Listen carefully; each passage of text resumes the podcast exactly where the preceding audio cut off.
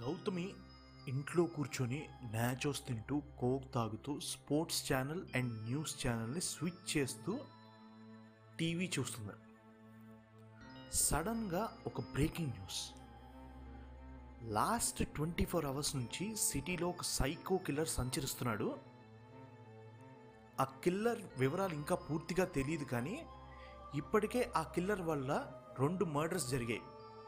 లాస్ట్ది శ్రీనగర్ కాలనీలో జరిగింది. ఆ కాలనీ వాళ్ళంతా జాగ్రత్తగా ఉండండి అని చెప్తున్నారు న్యూస్లో. అది విన్న గౌతమి షాక్. ఎందుకంటే తనుంటుంది కూడా శ్రీనగర్ కాలనీలోనే కాబట్టి. అలా బిక్కు బిక్కుమంటూ టీవీ చూస్తుంది గౌతమి. సడన్గా ఎవరో డోర్ నాక్ చేశారు.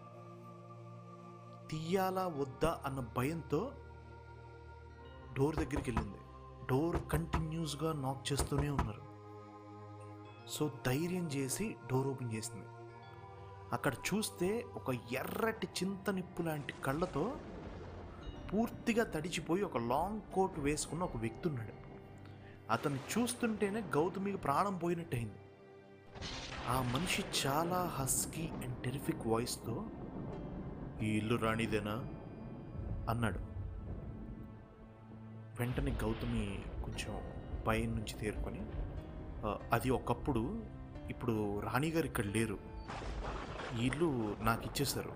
సో నేను ఇక్కడ ఉంటున్నాను అని చెప్పింది. మరి నాకు ఇక్కడే ఉంటున్నా అని చెప్పింది అన్నాడు అతను.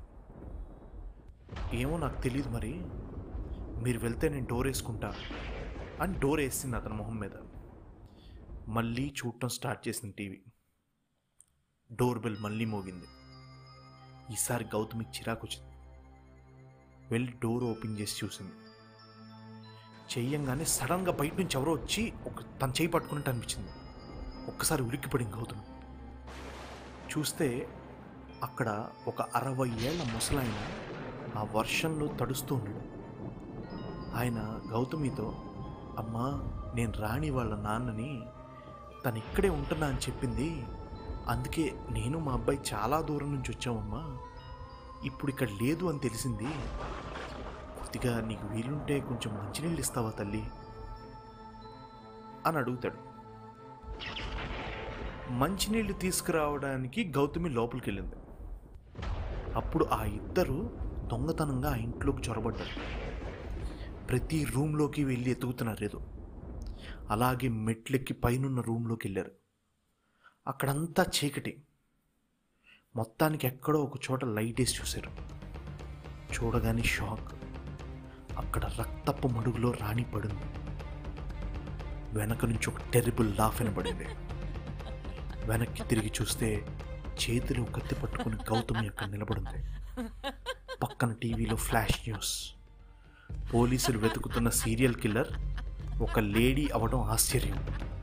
ఇదే తన ఫోటో. అని గౌతమి ఫోటో టీవీలో చూపిస్తున్నారు.